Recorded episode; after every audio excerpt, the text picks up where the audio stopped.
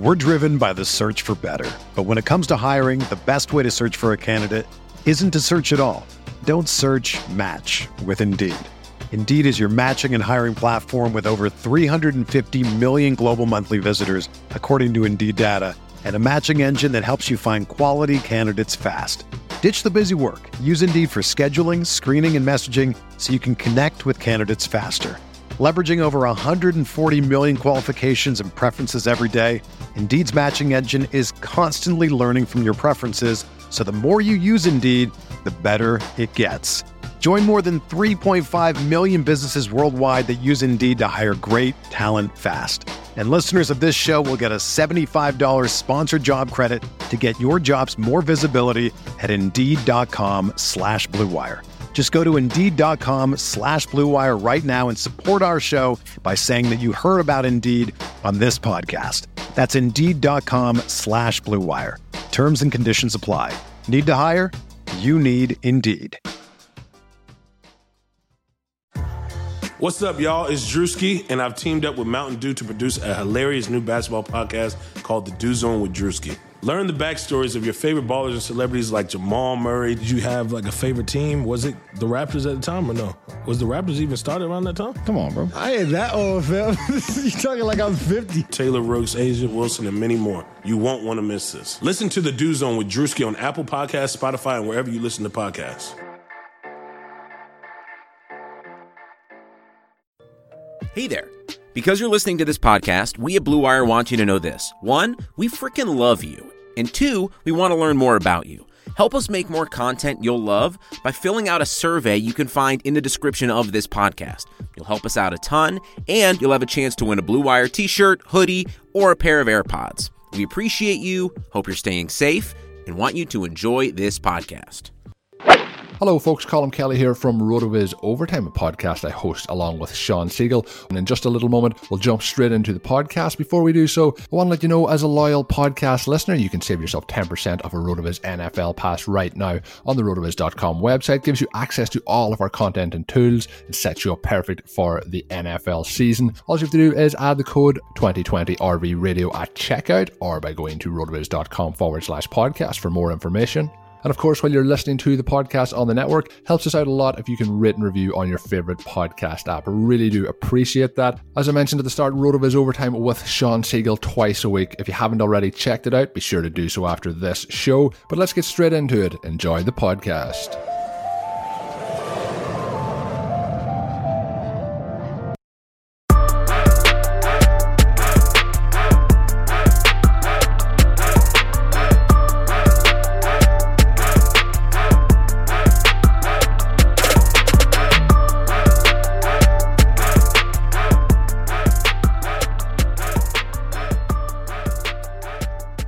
What's up, guys? Welcome into another edition of Bogey Free. I'm your host, Matt Jones. You can find me on Twitter at MattJonesTFR.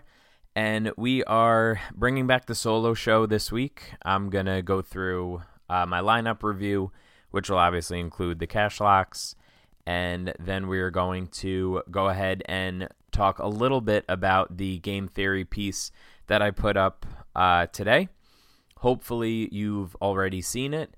Um, officially now we are behind the PGA stuff is behind the paywall at Rotoviz. So uh, make sure that you are signed up so you have access to all the tools. The uh, article each week, the ownership projections, everything is going to be behind the paywall. If you uh, if you would like to sign up and you haven't done so already, uh, go ahead and use the code Bogey Free, all lowercase, and uh, it'll give you uh, a little bit of a discount down from twelve ninety nine a month to nine ninety nine a month, or if you uh, want to just lock in the rest of the season, using that code will get you the rest of the year for thirty four dollars, which uh, comparatively to a lot of other sites, I think is a pretty big bargain um, between the model, like I said, the ownership projections, the content, the optimizer. Um, and some of the other cool tools that we have uh, live on Rotoviz right now. So uh, hopefully you'll consider signing up. If not, I you know I will obviously be talking about a lot of my thoughts uh, on the podcast each week. Evan will join me tomorrow to discuss the actual slate for the Travelers, but we are going to uh, first jump into the lineup review. So, our two cash locks last week were Tony Finau uh, at 8,200 and Viktor Hovland at 7,600. Finau started off pretty hot on Thursday, um, but he couldn't really sustain it. That's kind of been uh, his hallmark lately. It's been sort of an inconsistent effort. Uh, so hopefully he'll get that straightened out soon. But he did still make the cut. Uh, he put up 87 and a half DraftKings points and uh, finished in a tie for 33rd place. So not not the greatest uh, outcome for a cash lock, but again, we're we're making cuts right in the middle of the pack there. Uh, I think we will we will take that more often than not. Um, Hovland, on the other hand, at 7,600, uh, really thought that he was just significantly underpriced, even with a strong field. Um, he he has immense upside and is obviously a supremely talented young golfer right now. He uh, he carded three eagles, which helped his uh, DraftKings scoring quite a bit. He ended up breaking 100 DraftKings points despite being outside of the top 20. Uh, he was he finished in 21st, but still to score 100 DraftKings points and uh, you know not be in the the top five or ten is usually a pretty a pretty uh, high end of your ceiling outcome. Um, so that was good to see. The uh, so far this season, we've had 18 out of the 20 cash locks make the cut, and about two thirds of those golfers have finished in the top 25. Again, if you're if this is your first time listening, and you're not totally familiar, the the general rules for the cash lock are um, between the two salaries. I always make sure that it averages out to under eighty three hundred dollars, which is about the average for uh, each spot. I never pick any five k. Uh, or I'm sorry, not 5K, five figure golfers. Um, so never anybody at 10K or up. And um, they're they're guys that I feel pretty confident on, and am willing to go up to 100% exposure if I'm building uh, a bunch of lineups. But basically, just two of my favorite plays that aren't always the most uh, the most obvious. Like it'll never be one of the top six uh, or seven price guys in the field. So hopefully that helps you out a little bit. The average scoring for that group so far is over 75 DraftKings points, which if you can if you can pencil in 150 DraftKings points from two of your guys and not cost yourself uh, much as far as average salary, I think that that's uh, that's a pretty good start each week. So hopefully you've been following along with those. If you haven't, uh, go ahead and uh, consider to you know start. Um, so those were the first two guys that I locked into my lineup this past week. Uh, the most owned golfer overall in my lineup, uh, again, I only played one lineup this week, was Patrick Reed. He was $8,800 and he was uh, just over 26% owned. Uh, he just he just never really got anything going. Um, he had like a, a decent streak on the back nine on Friday where you kind of saw, you know, why I why I wanted him to be in my lineup. Uh, but you know, six or seven good holes of golf is not going to make you uh, get into any cuts and play the weekend. So uh, he finished tied for 110th and only scored 30 DraftKings points. So he he kind of blew it for me. Um, just from from a lineup perspective, I already mentioned Hovland uh, broke 100 points. He scored 102 DraftKings points. The most expensive guy that I played was Justin Thomas. He was up at 10,900. He was the uh, second most expensive guy in the field behind Rory. And outside of his his first round, which he, he was one over, and it looked like that was it looked like that was kind of going to be a disaster. Um, he ended up going 66, 66, 63 uh, through the rest of the tournament, finished in a tie for eighth place and scored 111 DraftKings points. So that's definitely uh, that's definitely a solid outcome for him uh, after starting out.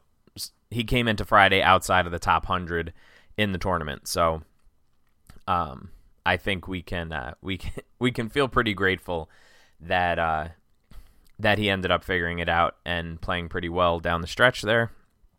He was the obviously the cover boy, um, so it, it's always nice when when those guys do well and finish in the top ten, um, just to uh, make me feel a little bit better, even though I bricked with these lineups this week. Um, the two lower price darts that I played to be able to get up to Justin Thomas were Bez at 7,200 and Harry Higgs at 6,900. They were both 2% uh, owned or lower, but they had scored well in the power ranking model, so I, you know, I obviously wanted to get them in in the lineup. Uh, Bez had a shot at a top 20 finish, but he uh, ended up, I think it was 17 that he bogeyed, and that pushed him that pushed him out of there, and he ended up tied for 28th. Uh, but did score 95 DraftKings points because he had uh, a couple of bonuses. He had a, a, birdie streak, and he also had all four rounds um, under 70,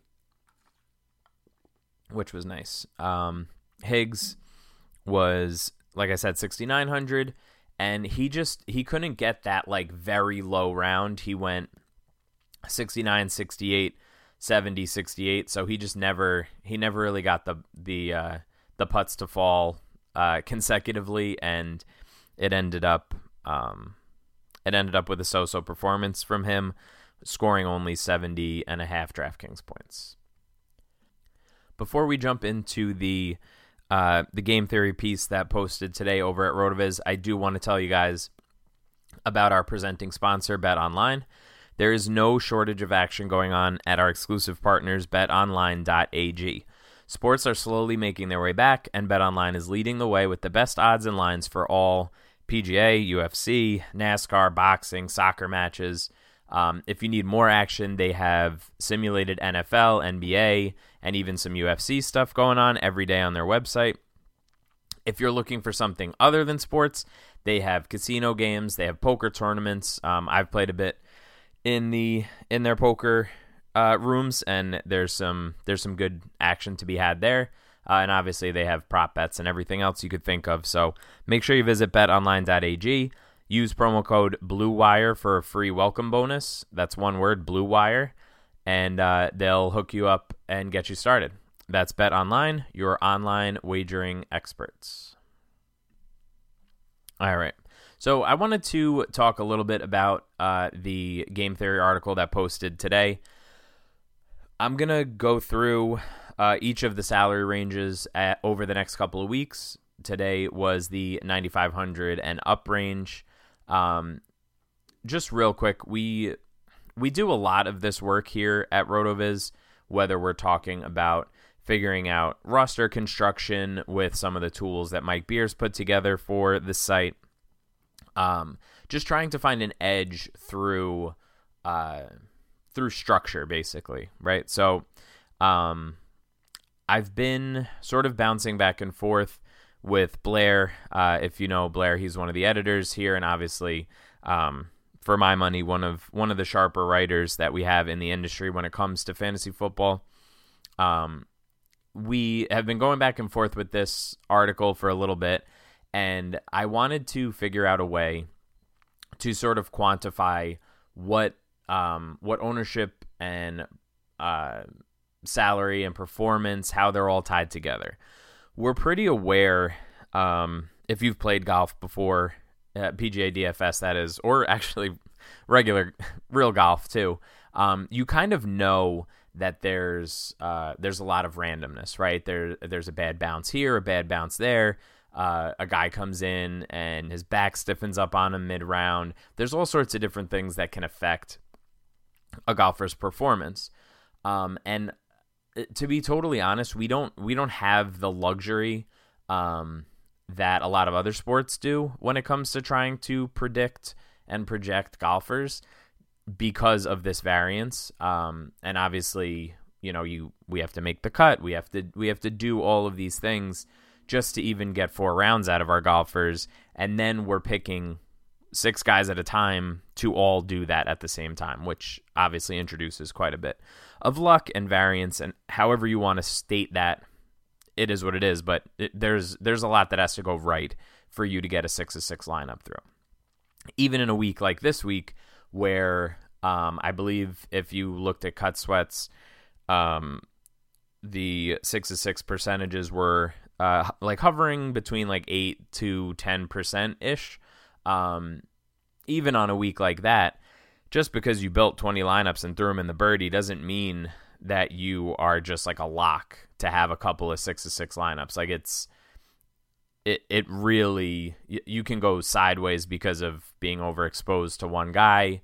Um, and in other sports, we just don't have to really worry about this, right? Like you think about NFL DFS, um, if Christian McCaffrey doesn't, uh, you know, has 2.8 yards per carry and dropped a pass in the first quarter, it doesn't mean that he doesn't get to play the second half. in in golf, if you if you have a guy who's not playing well for the first quarter, you know, or the first round basically, there's a chance that he's not playing the weekend and you're at a significant disadvantage at that point.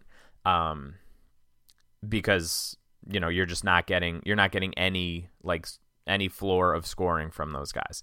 So it's pretty important um, to understand all of that before we even begin to worry about game theory uh, and how to how to build lineups. The reason why game theory is so important is because of all that variance. So we have uh, we have a few years of data to look at. I looked back for the past few seasons, back to the start of 2018. I only took full field events um, that had a cut. So your WGC type events, um, exhibitions, things like the Hero World Challenge, those I, I don't think that that's there's a good um, you know one to one comparison to be had there. So I I excluded them. I may go back to it and do a specific uh, game theory, you know, no cut event specific piece, but um, for now it's excluding all of that.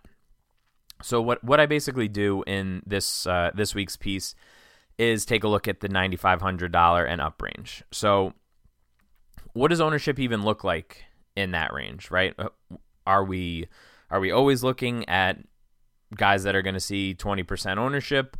How does it all break down? So basically, I took four different groups. Um, I took every golfer that was 9,500 or more in any of these events that we're talking about and I broke it up into four separate groups based on their ownership. The top group I called Mega Chalk. That's basically 20% owned and up. Uh, then the next level down was just regular chalk, you know, owned guys. That uh, kind of falls between 14 and 20%. Then the medium owned guys were between about 10.8 and 14% and then low owned was below 10%. So any guy that you could get uh, essentially at single digit ownership with the like 0% owned guys cut out for obvious reasons because we, we don't want to include golfers that aren't owned at all because there's probably a reason for that, whether it's a withdraw, but they still were in the player pool and, and different things like that. So basically, we're looking at uh, sort of 14% being that cutoff between um, you know higher owned and lower owned. And we've seen golfers in this range actually push like close to 50% dustin johnson a couple of years ago uh, during the genesis open was 46% owned across um, the main single entry three entry max or 20, 20 entry max and 150 max. So you're you're definitely uh, you're definitely going to find some super chalk uh, in this in this range, and really the question then becomes: Are we any good at deciding who is getting all of that ownership? Like, if we as a community, and this is definitely community driven because podcasts, articles, shows, everything drive ownership, right? The more that we're talking about somebody in the industry, the more people who are listening are likely to click on those golfers' names when they're building lineups, whether it's on purpose and uh, you know whether you're doing it because your favorite uh, podcast host or whatever said that they're a good play, or if it's just subconscious sometimes, right? Like you you hear a name enough, you see it scrolling Twitter enough, and you're gonna land on that guy at some point. So, are we any good at this? If we were, the highest owned guys would score the most DraftKings points, the lowest owned guys would score the least DraftKings points, and we could all, you know, frolic on our unicorns and fly over the rainbow and everything else. Obviously, that's not this is not necessarily the case.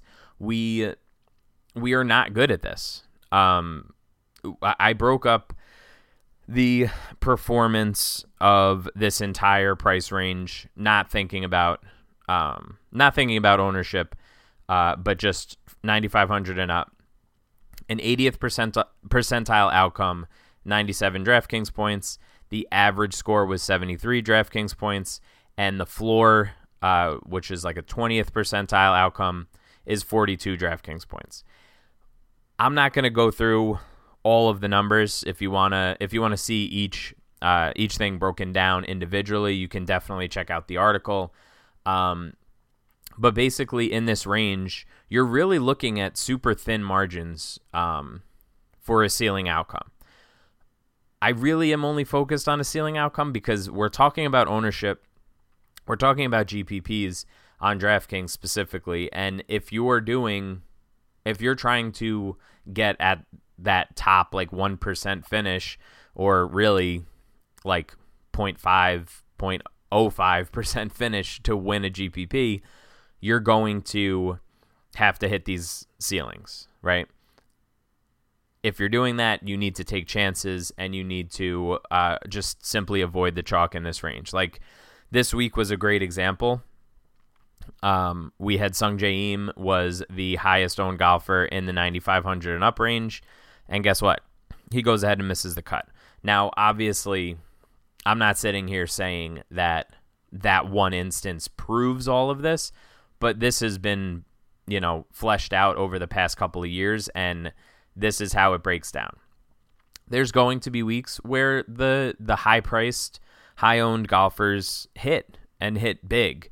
And if you're if you're playing the game theory angle, um, you know you're gonna you're gonna have some weeks where this misses um, but you can't really expect to just turn a profit in gpps by hitting floor outcomes and hoping for the best. So really the focus should be their ceilings and um, it, it just it just simply isn't worth uh, eating all of that expensive chalk every week um, as long as you're as long as you're managing your bankroll the right way and you are um, you know really paying attention to ownership projections you're going to come out on top by avoiding those high owned guys. So hopefully that makes a little bit of sense. Obviously if you have questions um, or you want to hear sort of look at sort of a deeper dive at this you can definitely check out the article over at rotoviz right now.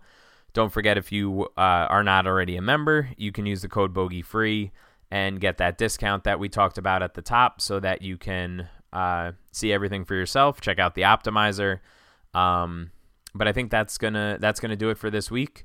Uh, hopefully you enjoyed. Like I said, you can always reach out. I'm on Twitter at Matt Jones TFR, uh, and I'm always willing to talk about this stuff. So we will see you tomorrow. Uh, I'll be back with Evan to talk about the Travelers Championship. And uh, yeah, good luck, and we will talk soon.